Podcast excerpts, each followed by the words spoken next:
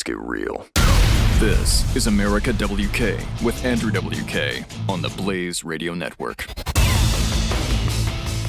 Hello, and welcome to America WK. This is Andrew WK, your friend and host. Thank you very much for being back with me once again. Uh, I am most overjoyed that we have reached episode seven. I'm actually a bit blown away that the show has continued on to this very day. Here we go. We're, we're, we're almost two months in to this new adventure. I've never had my own radio show. Of course, if you're listening to this uh, as the podcast, I've never had my own podcast either. This is a, an entirely new experience for me, and being a bit into it now, I can say that it's uh, already exceeded all my expectations. And I feel like a lot of that is due to you, to your listening, to your participation, to you being here with me, to have someone to talk with about life. Because that's what the show is about. It is about life.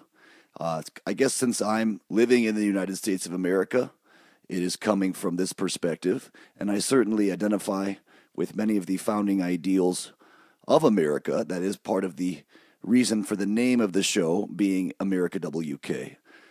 But I hope that those ideals are actually fundamental. And I believe that is ideally what the country was founded on fundamental human principles that we hope to be found everywhere that humans dwell. And in that way, we can lead, as we have for so long, the ever growing and ever expanding mission uh, quest, really, to bring the fundamental rights to people everywhere uh, through their own accord, through our own efforts, really through our own freedom to discover those principles for ourselves. And that's uh, just an incredibly mind expanding and encouraging concept right there. That freedom itself, as we've discussed before on this show, is the freedom to figure out what is really right and true.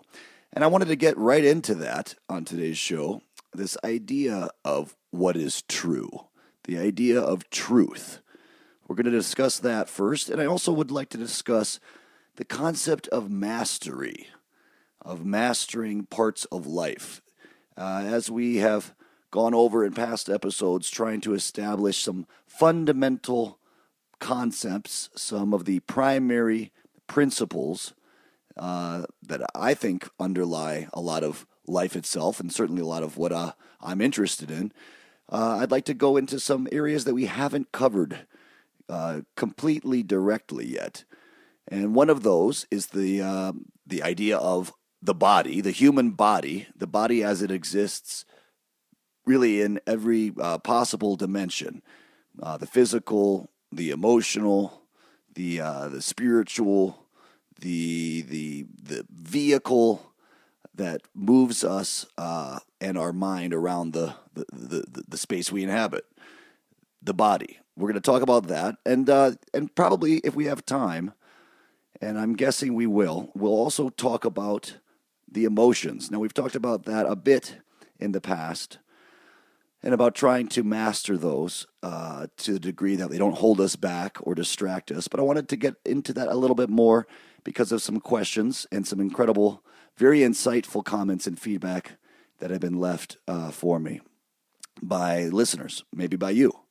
And uh, hopefully, again, you not only relate uh, and are, are finding this information useful, but hopefully also you can always increase my understanding with your feedback and your insights. Please understand how grateful I am for your comments and uh, your further discussions because it really does improve the quality of my understanding.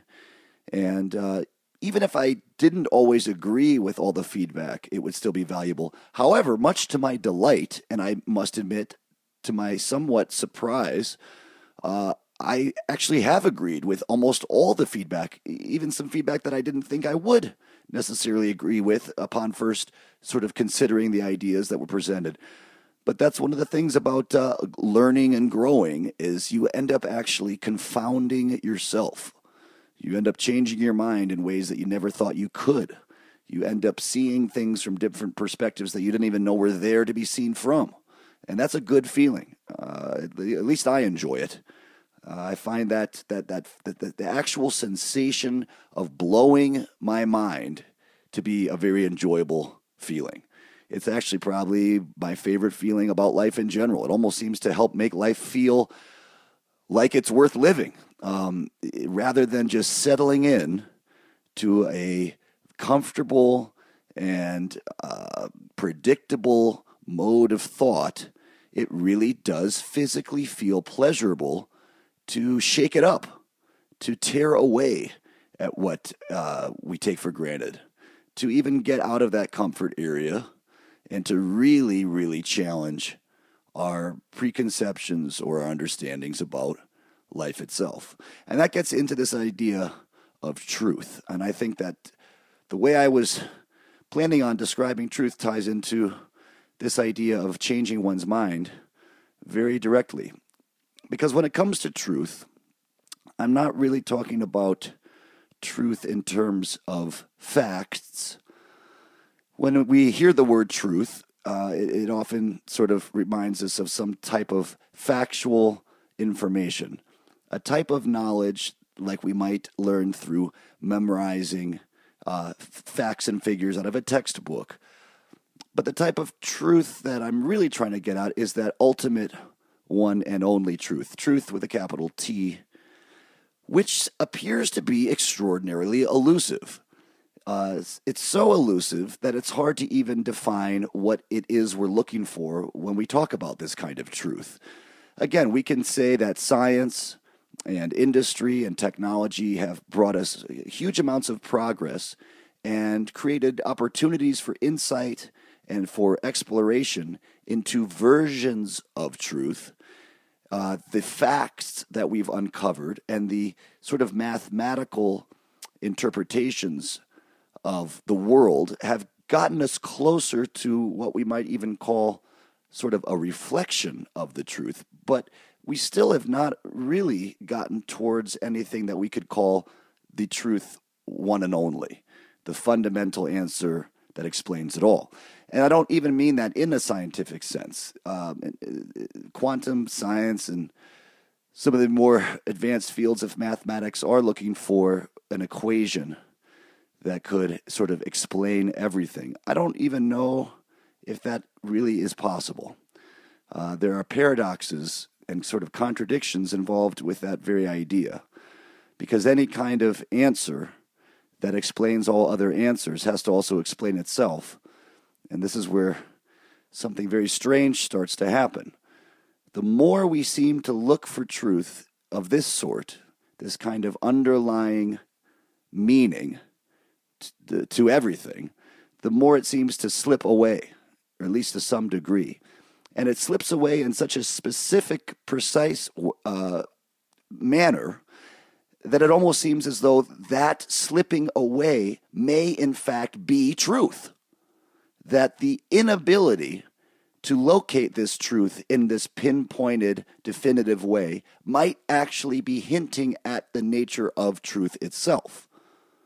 Now, how can I explain that further? It sort of, again, involves this idea of a paradox. Uh, and one easy way that's still very hard to kind of conceptualize, but it's easy to say, is that the truth is that there is no truth. And the way that statement cancels itself out might help illustrate the very nature of truth. This is America WK. We're going hardcore today. I'll be right back. America WK with Andrew WK, the undisputed king of partying. On the Blaze Radio Network!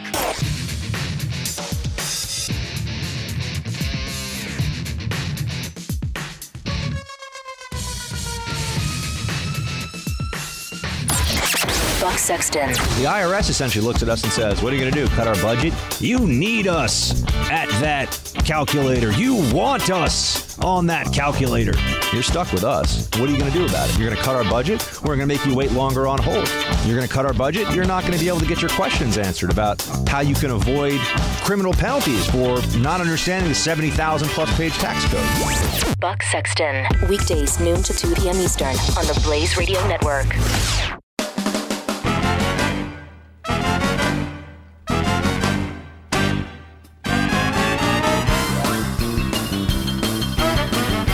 Listening to America WK with Andrew WK. Welcome back to America WK. We were talking about the mind bending, paradoxical nature of truth. Truth with a capital T, the one and only truth. Now, out of respect for anyone, uh, perhaps even you, who may actually feel as though they are in possession of truth or have experienced truth, I am not here to say you haven't. Uh, I may be envious of the fact that you have encountered this. Um, but I don't doubt that there are some people amongst us uh, throughout history and maybe even up to the present day that have some grasp, or certainly a deeper grasp of truth than I do. I think that probably people that are very involved in religion and spiritual pursuits, sort of uh, philosophy of life in general, these people seem to have the tools with which to encounter truth more than someone who is completely ambivalent to those ideas or those aspects of life. I mean, it takes an effort to go after this kind of understanding. If you're interested in truth, which it seems kind of hard not to be interested in, there are ways to encounter it or to at least uh, facilitate our eventual encounter. It might be one of those situations where Sort of like with baseball, you can't hit a home run if you're not up at the plate and trying to swing. And if you're interested in hitting the ball out of the park, you at least have to give yourself that chance. Uh, those pitches go by very fast. There's curveballs and all kinds of special pitches that uh, are very difficult to hit. But certainly, even as difficult as they are, they're even more difficult to hit when we're not even standing with a bat in our hands at the plate.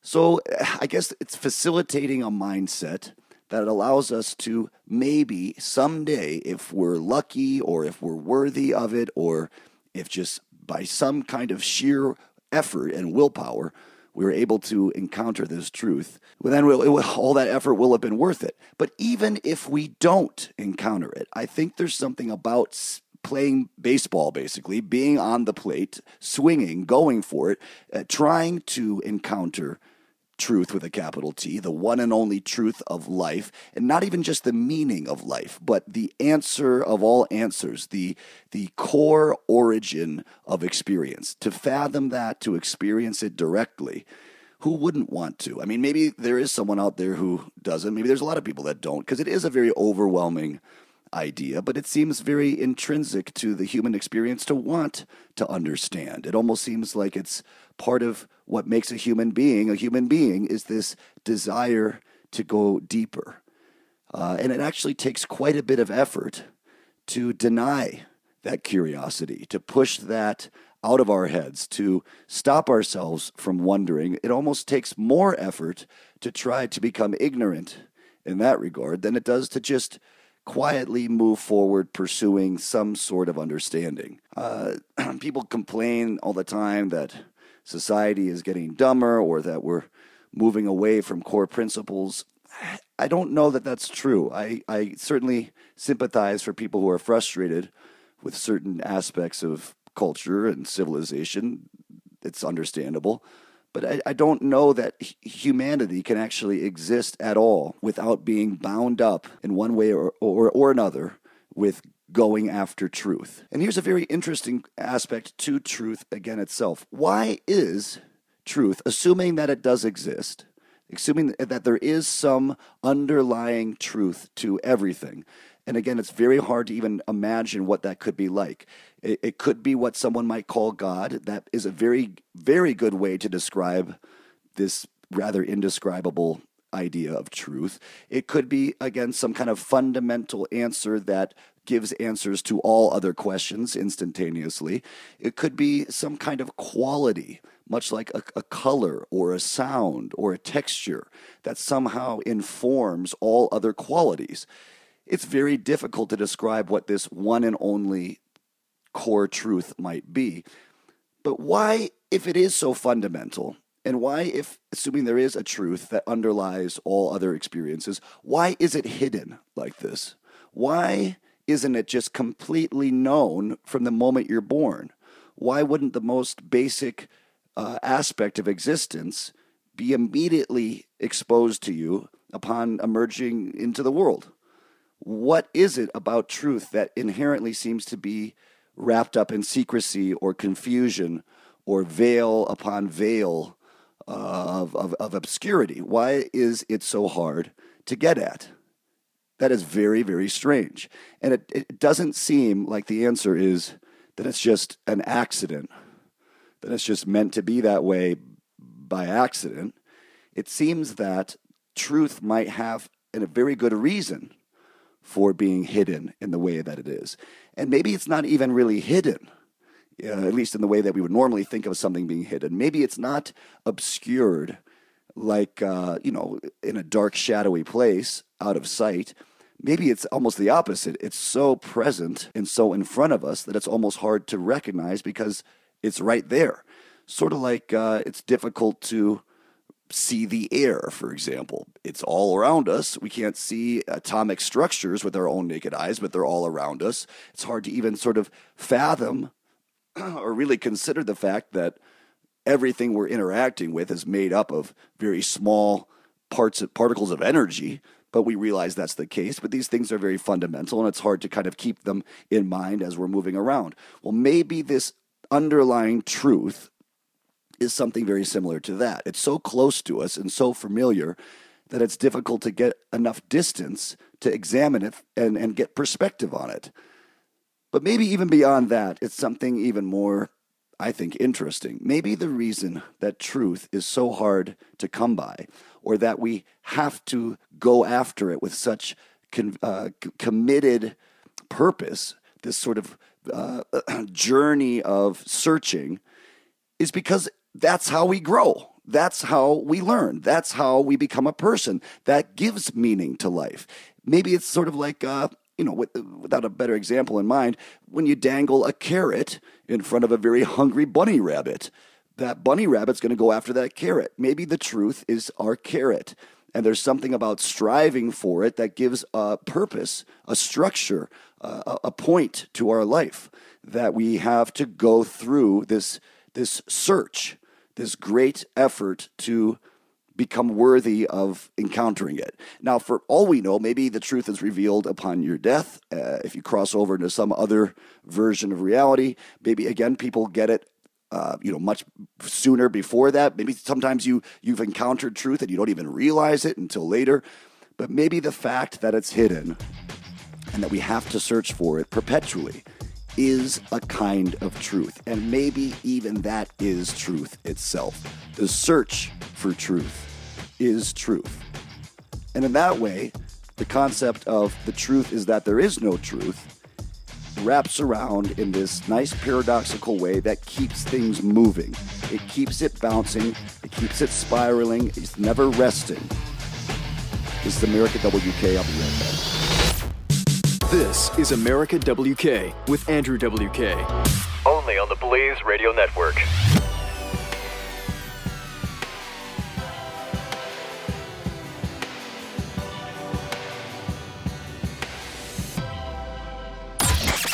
Mike Slater.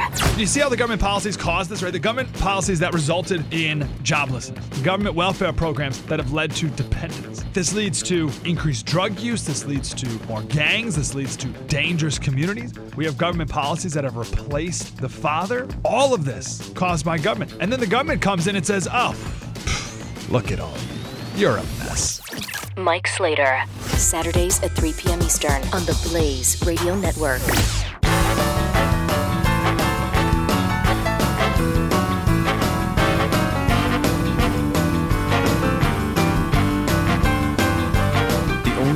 Show restoring your faith in humanity through the power of positive partying.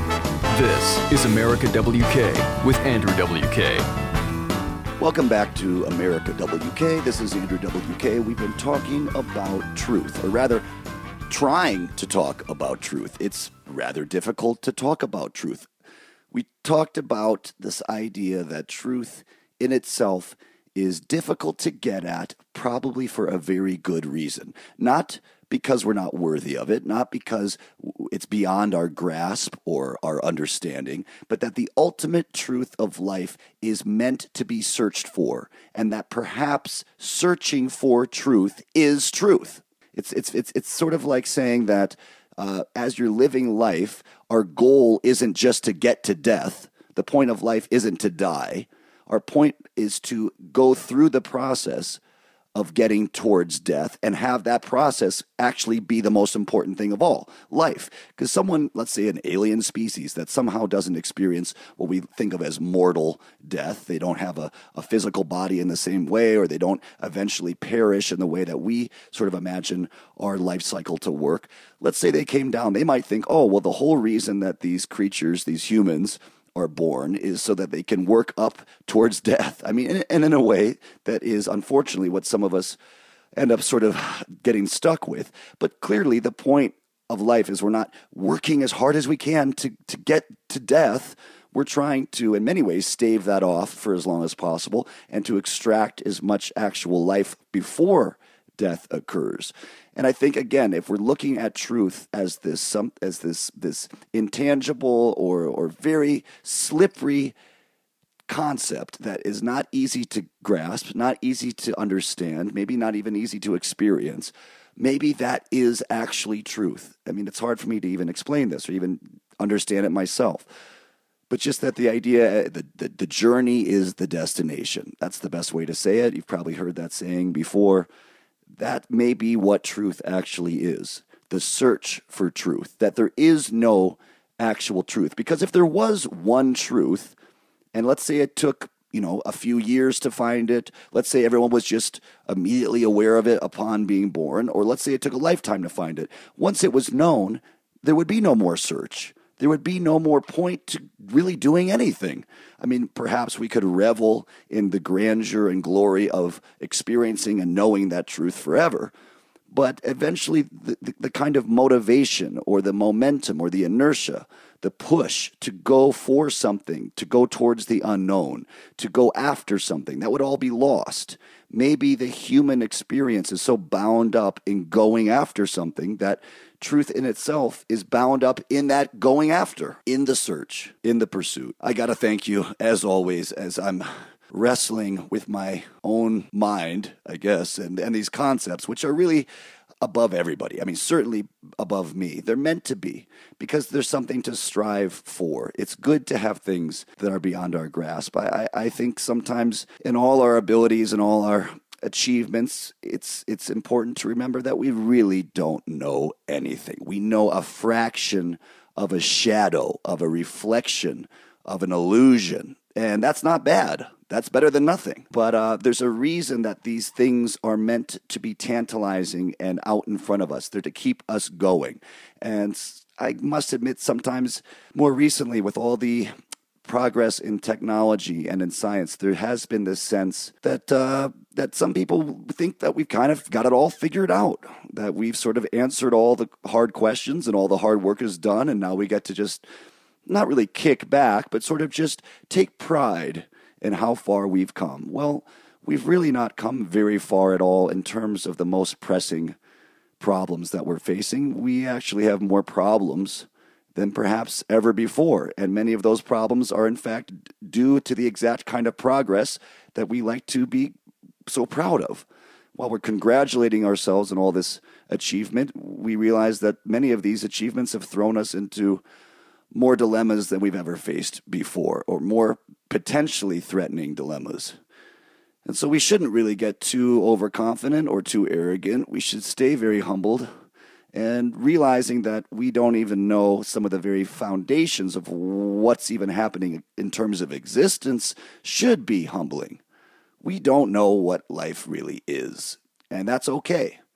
but we sure should keep trying to figure it out, even though it's difficult, even though it, you end up kind of rambling like I am doing right now. It, it, this to me, this should be our our main focus, or it should be amidst our other priorities. But it doesn't need to be on the back burner, and it doesn't need to be uh, frustrating or thought of as an inconvenience. We are all uh, deserving of dedicating ourselves to these fundamental ideas. And even if we don't get anywhere near them, even if we don't feel like we're even qualified to search for them, I think just by being a human person in the world, we are part of them. More than just obligated, we are the situation. So we kind of are engaged in it, whether we like it or not. We'll get back into this concept of truth. I would like actually to do a whole episode about it. And I only brought it up now just because it was on my mind right before this episode started. But with that in mind, I'd love to hear your thoughts on truth. I think that religion is probably the most useful tool in terms of encountering and experiencing truth that humans have devised. Uh, I think that it, it in itself is sort of like a lens. Religion or spiritual pursuits are a lens with which to focus and find this truth. Uh, and it's very wonderful that we have such a rich history of religion to guide us in those pursuits. Science is another way of getting at truth. And in fact, if we go back far enough, we can see that science and religion at one time were more or less the same thing. Uh, they were not divided as though they were uh, two separate disciplines. They were one discipline, which was the search for truth. And many of the scientific disciplines that we take for granted now as having nothing to do with spirit or with religion that we t- consider completely material really emerged out of the spiritual plane of existence. And, and, and it's actually amazing to realize that everything that human beings have ever done or achieved or thought of or discovered, it's all emerged from within us. It's all come out of that same part of us that is looking for answers, looking for truth. And however you want to define that or categorize it, it's all still this incredible desire to comprehend, to get deeper in, to provide ourselves with a better understanding of what we're actually engaged in. So please tell me your thoughts on truth. Have you encountered it? Have you figured it out? Um, have you developed a way to think about it even without having it figured out, that allows you to appreciate it because it can be very overwhelming, and it, it's it's it's understandable that sometimes you just don't want to think about this kind of stuff. But how have you thought of this idea of truth with a capital T, the fundamental reality beyond everything else? It may not be something that any human being ever really can fully explain or experience, but only dream of. But maybe again, that dream of truth is truth itself. This is America WK. We'll be right back. A lot more to get into. This is America WK, hosted by Andrew WK on the Blaze Radio Network.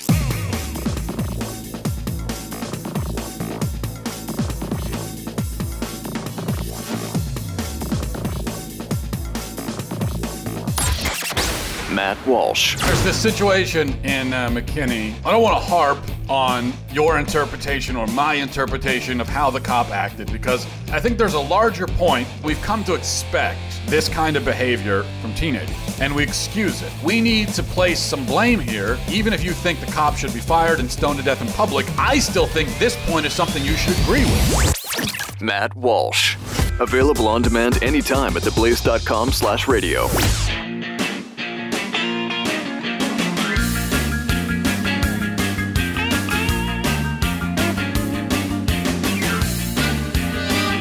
This is America WK with Andrew WK, only on the Blaze Radio Network. Welcome back to America WK. This is Andrew WK. We just uh, sort of wrapped up um, a very preliminary discussion of truth, the idea of a fundamental core truth to existence, to life, to reality.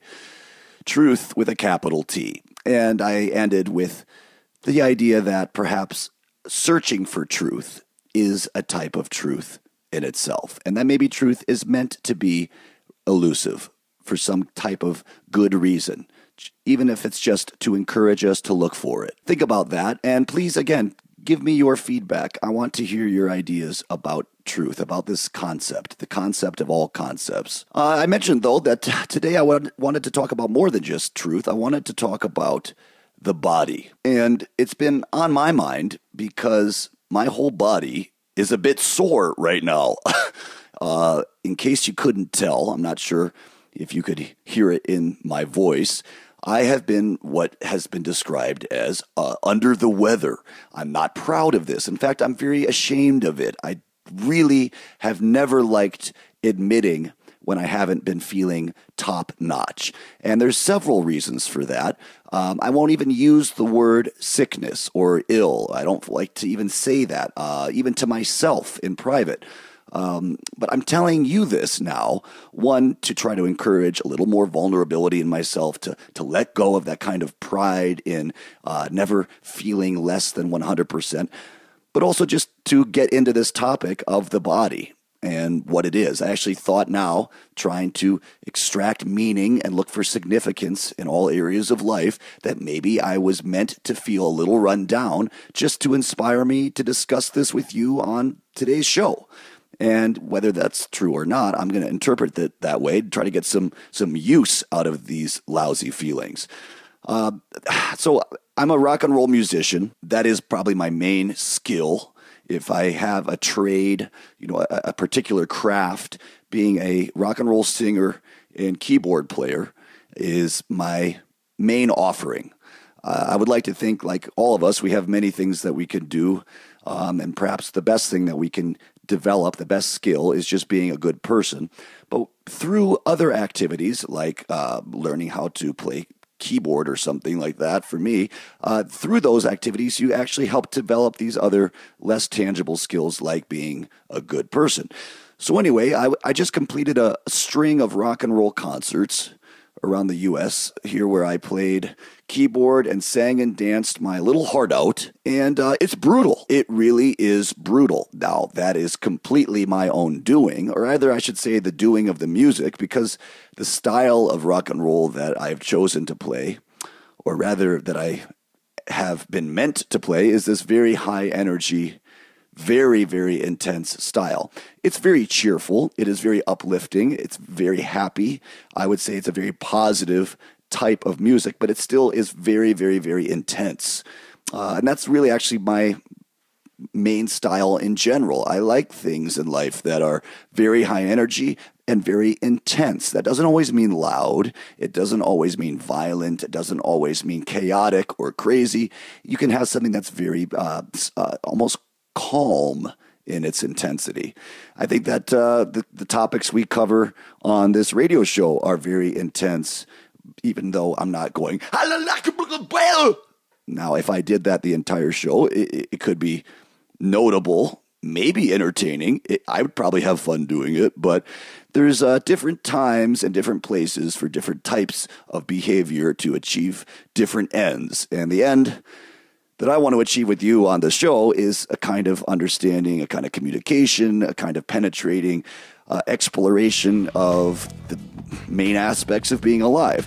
But with music, there's different ends that we're trying to get there. For me, I'm trying to develop energy, uh, physical energy, and I really get that through music. And I don't mean it in terms of mood. This is um, something I, I hope you can relate to because I wish everyone could experience music in that physical way. I think most people do.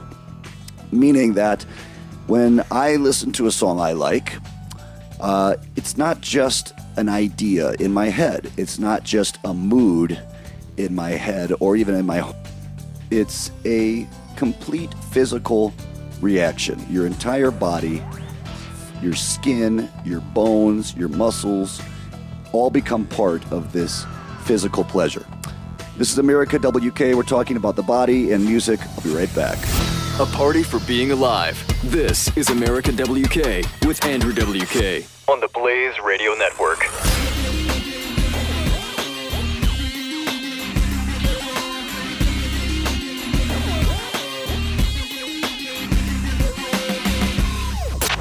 Don't miss the Morning Blaze with Doc and Skip. But I'll just put it on my credit card because I'm going to pay with credit card. Everybody just throw money down here because everybody else whatever. Okay, great. When you end up getting the money, it never It's adds always up. short. It's always short. It's always short, and I'm like, okay, who didn't Well, factor no, in here's the, worst thing: is everybody too promises. Oh, I put in my ten dollars. Oh, I put in my twelve dollars. Oh, I put. And then they're indignant. Someone's lying, all right? Yes. The Morning Blaze with Doc and Skip. Weekday mornings, 6 to 9 Eastern on the Blaze Radio Network.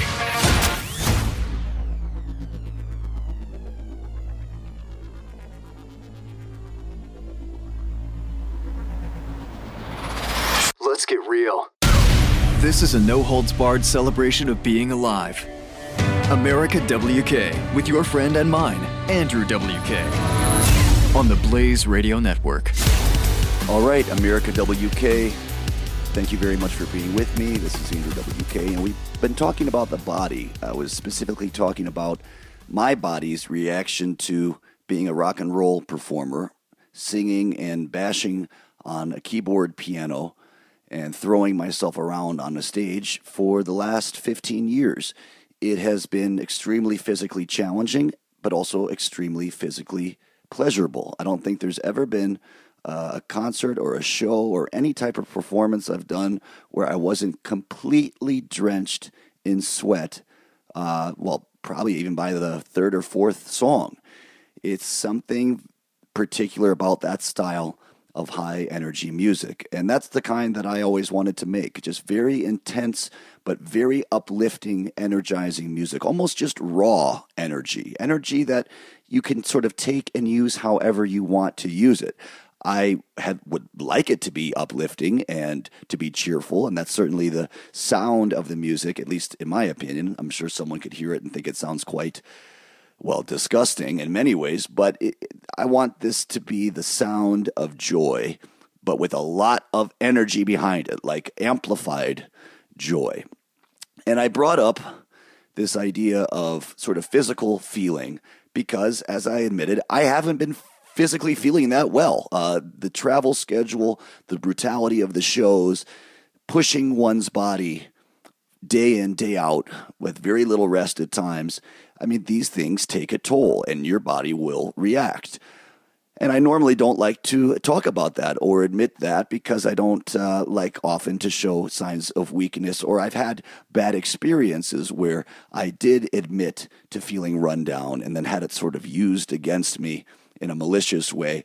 But I'm telling you this one, to challenge myself to go out of that comfort zone, to not keep everything private like that, to show some vulnerability, but mainly to help illustrate a point.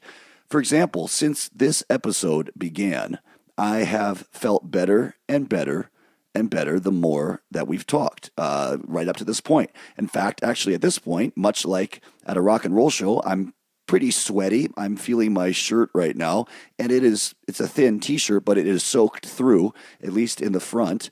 Uh, my hind quarters and uh, short pant underwear uh, is soaked through. I won't examine that um, firsthand right now, out of respect for you and my own body, I suppose. But uh, I am sweating and I'm feeling good. There is something healing about talking with you right now. And I've mentioned that before that this is very therapeutic for me. Talking with you about life feels good to me in a way that confirms beyond any type of doubt that I am supposed to be doing this. Not that I even should do it or that I, uh, you know, should want to do it, but that I have to do it. Like this is saving my life. And I really mean that. It's not just uh, a great opportunity for me, it's not just fun for me, it is helping me exist and perhaps in, a, in almost a, a crucial way. Uh, and I, in that regard, cannot thank you enough for being part of it because realizing that I'm talking to you is a lot different than just sitting by myself and thinking in my own head about these things. This is, uh, you know, again, just a, a, a tremendous privilege. I hope that in some way this show, being part of it uh, with you here, gives you something. Now, I wouldn't expect you to be soaked with sweat right now necessarily, uh, especially in your hindquarters. I really actually wouldn't wish anyone to necessarily feel that. I, I'm sitting on a vinyl seat. The, the padding on this seat is vinyl and it does not breathe very much. As well, my short pants uh, underwear have a high quantity of synthetic materials, which I think, which doesn't make any sense, but I think it was supposed to be athletic underwear to help wick away moisture. That's what it says, moisture wicking on the label. But I, it just seems completely contrary to common sense that plastic thread would somehow wick away. It just seems like it builds up the moisture. It helps to condense the sweat, helps to bind the sweat back to the tissue, uh, your skin, your flesh. Anyway, uh, even if you're not sweating, I hope you're getting something healing from all the all this show. Uh, the point is, even if it's not from this show, there are sometimes these kinds of challenging physical experiences that actually improve the quality of our life. And that's this idea of health and the body. Because I have found pretty much in almost every case that I've ever felt what might be described as sick or ill or under the weather, just not feeling that great, rather than sort of laying down and resting. And I, by no means am I saying that everyone should do this. I'm just telling you what I do or what I've experienced. Rather than resting, I have found that pushing myself through the, the, the, the bad feeling or engaging in some type of high intensity physical effort has actually healed me time and time and time again. Now, that is not for everybody. And there certainly have been many cases where I absolutely had to rest. I mean, there was times I had to go to the hospital and get put on IVs for things like severe vomiting and stuff like that. I mean, there are certain exceptions to this. But I'm talking more about that sort of general rundown feeling. Uh, I really do believe there's healing power in that kind of activity. And actually, it's not that strange when you think about it, not that hard to understand. Uh, when you get a fever, for example, and your body gets really hot and you end up sweating a lot, there's uh, you know an automatic cause for that your body trying to burn out whatever this bad stuff is inside. I have gone on stage to play a show with a full blown fever. Uh, I mean, again, this wasn't an ideal situation, but I wasn't going to cancel the show or anything. And I can tell you by the end of the show, literally walking off stage, I was 100% recovered. To my own amazement, I did, you know, in the early days when these things would happen, I would just think it was a fluke, or maybe it wouldn't even really dawn upon uh, my mind at the time that that I felt better. But there was a few moments where I really, really, really felt bad, and I didn't think I would be able to play the show. I mean, just the idea of of laying down and resting was actually challenging. Just just doing any existing at all was painful uh, with that type of sort of you know illness. Probably just a, a basic flu or something. But there are times when you have to rise above that. I mean, yeah, of course we could cancel the show, but uh, when there's a room full of people there that came to party with me, that is really not an option. I mean, it doesn't feel like an option. I feel what it is is I have something more important to do than be ill at that moment, and that sometimes is what it, your body will say. Okay, I guess we really can't be ill right now. And uh, there's something about then going and playing that high intensity, uplifting power party music, being in a room full of friends, thrashing all around, pushing yourself, I, I, it just it it it it surged the illness away. And within 10 minutes of being backstage afterwards and sort of drying off, waiting for that bad feeling, that illness to sink back in, it was gone, much to my amazement. Now, again, I am not a medical doctor. I really have no training in anything. I have no idea really what, what I'm talking about. But sometimes, rather than resting, pushing yourself and giving yourself a reason uh, to, to have to rise above is an incredibly healing type of power. Your, your body will really do what it thinks it has to do for you. And when you give it a purpose or a mission, like partying for people, with people, uh, it's amazing what it will do. We're going to get much deeper into the body. This is America WK. Thank you so much. Don't go away. You're listening to America WK with Andrew WK on the Blaze Radio Network.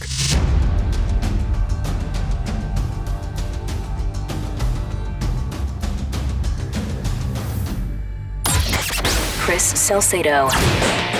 When you live by the sword, you die by the sword. All your class warfare, once you reach the top of the heap, oh, guess what? You made a living out of demonizing success and people working hard and building up wealth. Now that Mrs. Clinton has some, oh, she makes an obscene, Bill makes an obscene amount of money. Obscene. Some would say immoral. Chris Salcedo. Saturdays, noon to 3 p.m. Eastern on the Blaze Radio Network.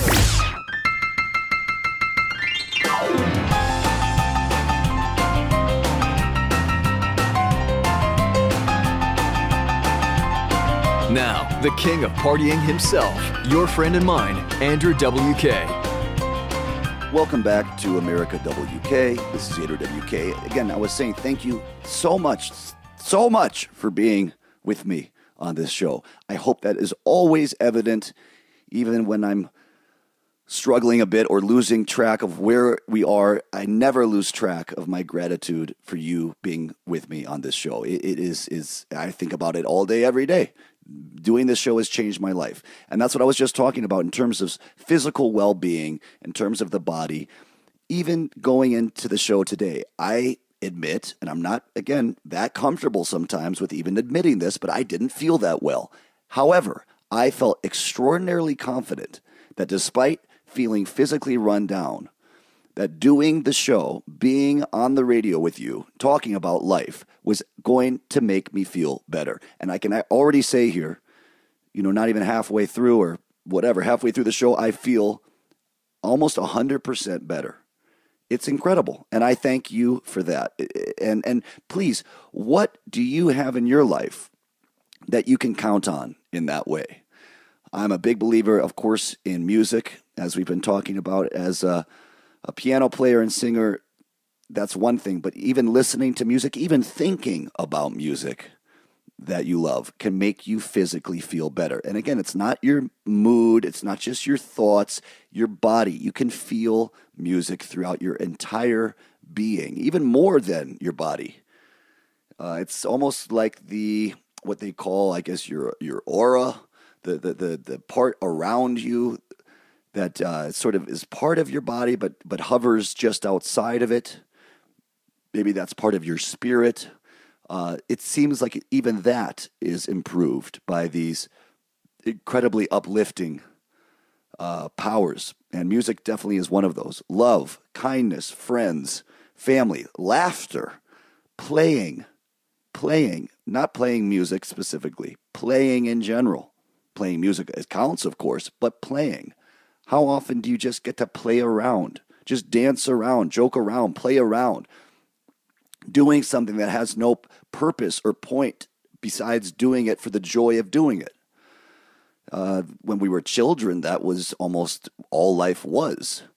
And then at some point, maybe we were told or taught or we came to believe for whatever reason that playing wasn't important, or even worse, that playing was bad playing was irresponsible or playing was a waste of time or playing wasn't a grown up, mature pastime. Playing is crucial. Playing can save your life.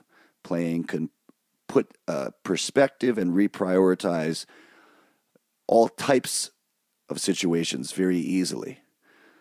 I actually consider doing this show with you a, a bit of play because all it is is about trying to be excited about life.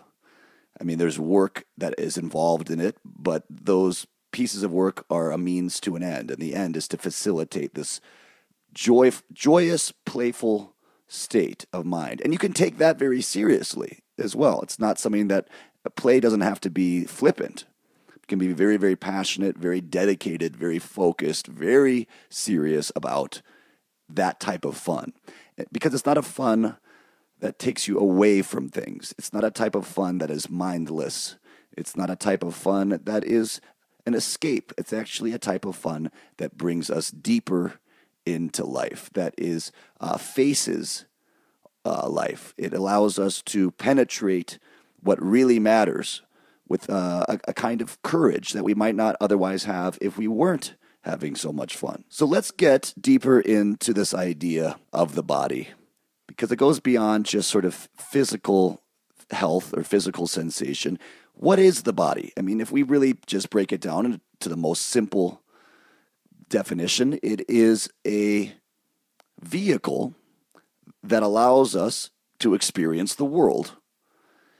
If we really break it down in a more deliberate way, we can say that the body is this incredible confluence of particles that have come together uh, by the grace of a miraculous force to actually construct a being with which we get to exist, or through which we get to exist. Or perhaps our existence is within that body and allows the body to exist. And this is one of the first sort of puzzles that we come to when we think about the body is are we the body or is the body us? Meaning, what is it that makes you you? And is that found in your body or is that found within your body apart from it? Well, if we look at what happens when someone is born, it seems at first as though this being, this little baby, emerged all in one piece, and that their spirit and mind and soul, their essence, their self, the thing that is intangible but undeniably them, came right with the body, and that it was always bound up in the body, and that without the body, that self, that essence of person, maybe really wouldn't exist. But that might not be the case, and we can examine that actually at death. Because we can see that maybe when someone dies and the body isn't really movable or functional, functioning, not really working in the traditional sense, it's because that self, that essence, that being left the body, isn't present in the body. It's that the body needs this being, this person, to inhabit it, to allow it to exist. But certainly they're very reliant on one another. We don't really know. We have many theories about what happens before and after a body comes into formation, before all these particles come together to form this shape that we call a human being. There is an idea that this, this, this shape is just sort of a container for this being's essence, and that it comes in, sort of drops in at birth, finds this fresh, nice organization of particles that it can dwell inside of and then it takes off and leaves once that body is more or less worn out and goes and finds another one. Now, whether you believe that or not, or whether you, you, you even find it interesting or not, we can still benefit from sometimes thinking of the body as this container, this vehicle that provides us with all these incredible abilities uh, to help further the desires and the the dreams and the aspirations of this inner intangible essence. This essence that doesn't necessarily have any physical attributes. The body allows us to exist physically in this material plane. And the spirit is the part of us that exists in the intangible, immaterial plane. So it's this great combo of the best of both worlds. We're talking about the body. It's America WK. Holy cow. Let's keep it going. I'll be right back. This is America WK with Andrew WK. Only on the Blaze Radio Network.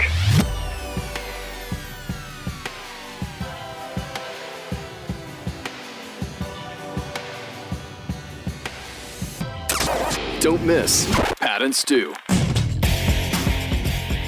Rick Perry, in, you feel like in his prime to run for president, he has a really, really good record as far as economics and uh, you know, of the state that he comes from.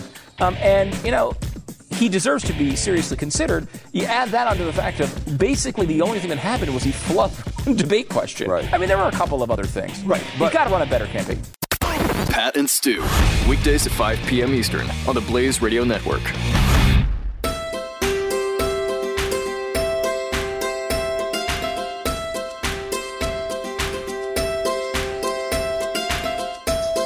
Now, the king of partying himself, your friend and mine, Andrew WK.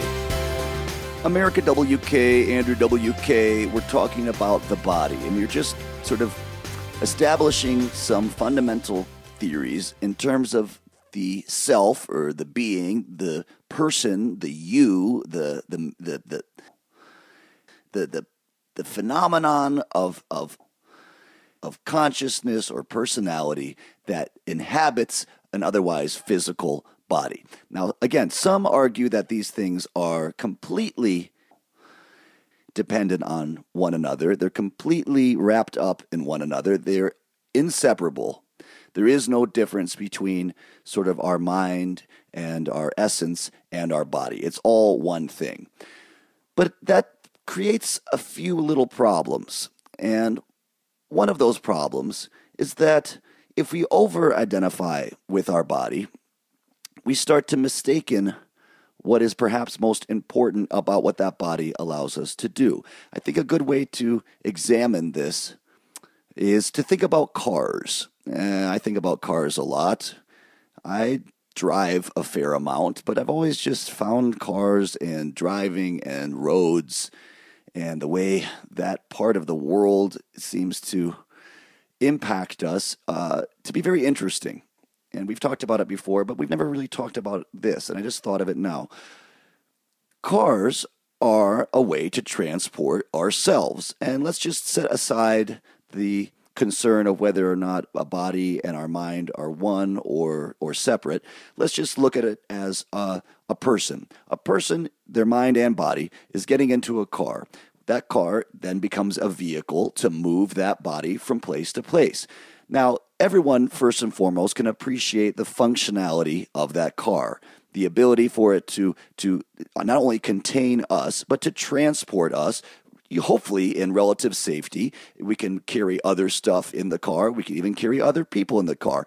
But initially the car was like a cart or any kind of uh, you know transportation device that got us from point a to point b now, because cars are very, um, you know, interesting and very impressive, and they have a lot of uh, uh, variations in their style and their price and their functionality, we can start to get very wrapped up in all the different things about all these different cars. In fact, we can sort of start to forget that the car's main point is to transport us. We can start to get very excited about the shape of the car, about the styling, or about the type of car, about the brand name, or the specific uh, model. We can get very excited about the interior, what kind of sound system it has. Does it have TV screens? Is it leather?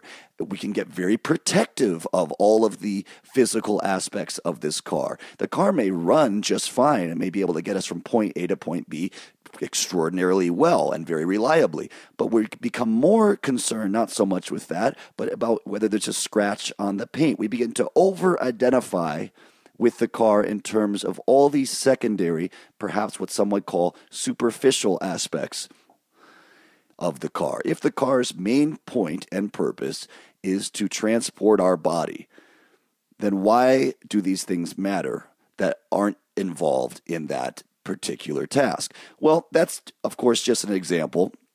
And I don't think there's anything wrong with being completely obsessed with cars in any capacity. That's you know, uh, to each their own. I think cars are very exciting. I love amazing, radical cars. I love customized cars. I don't know that much about them, but this is certainly not meant to be a criticism of that. It's just meant to illustrate this idea because I think, much like cars contain us when we drive around, I think sometimes our body contains us as we move around. And I think sometimes we either over identify or under identify with that body in terms of what it contains, in, in containing our essence.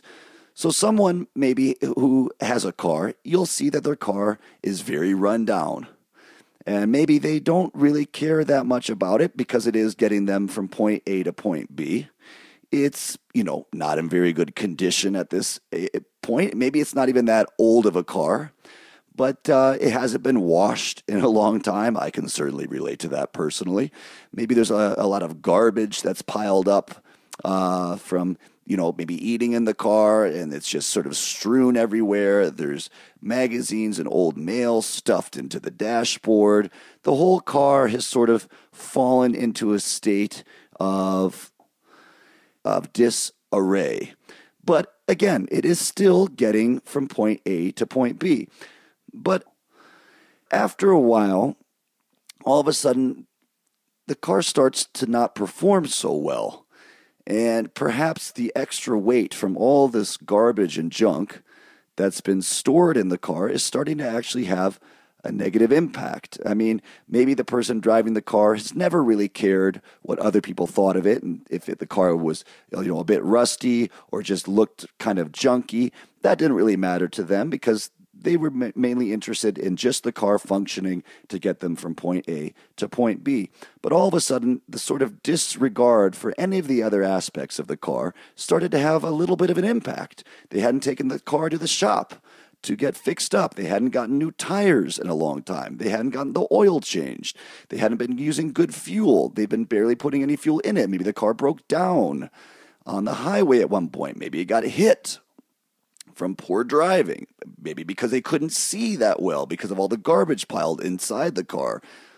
So we can see how that starts to impact the ability for the car to even function. On the flip side, someone who is overly concerned about the beauty of the car can begin to get distracted. Maybe they don't even drive the car anymore because they're so worried about it getting scratched.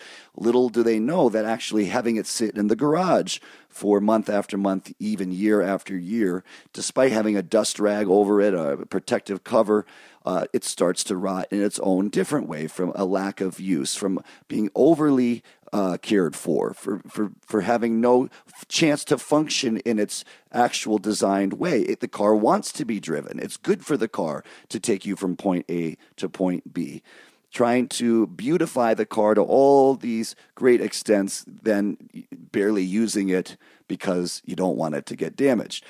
So I think, despite these being somewhat awkward comparisons, not the best illustrations, we can see how the way we look at our own body and how it is a vehicle for our soul, essentially, how we can get caught up in some of these same traps. And there is some kind of perfect blend or balance between not overprotecting the body and also not completely disregarding and abusing the body. And the greatest part about the body, you know, certainly more so than a car or really any other object, is that the body is the one thing perhaps in life, more than anything else that I can think of, besides maybe our thoughts, and that's we're going to get into it in a, a different episode this body is something that we actually do have control over. Maybe the only thing in our life, actually, that we have some amount of control over, direct control. And if there's one thing that we tend to like as people, it is control. We want to have control because we feel like we can get some kind of stability or security or some sort of semblance of comfort uh, in consistency by having control.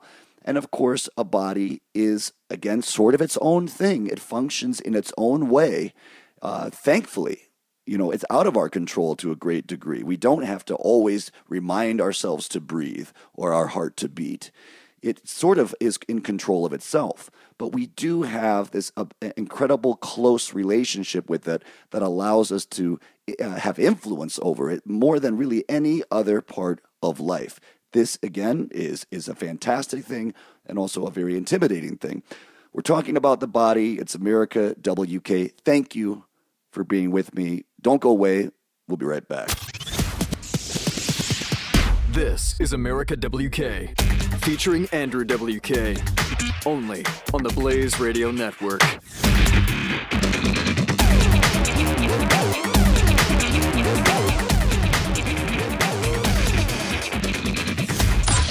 The Jeff Fisher Show.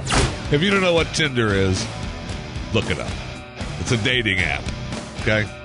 And trust me when I tell you, um, it's more of a get together for a short period of time right now at 2 a.m. in the morning when I'm really drunk app. The Jeff Fisher Show. Saturday morning, 6 to 8 Eastern on the Blaze Radio Network.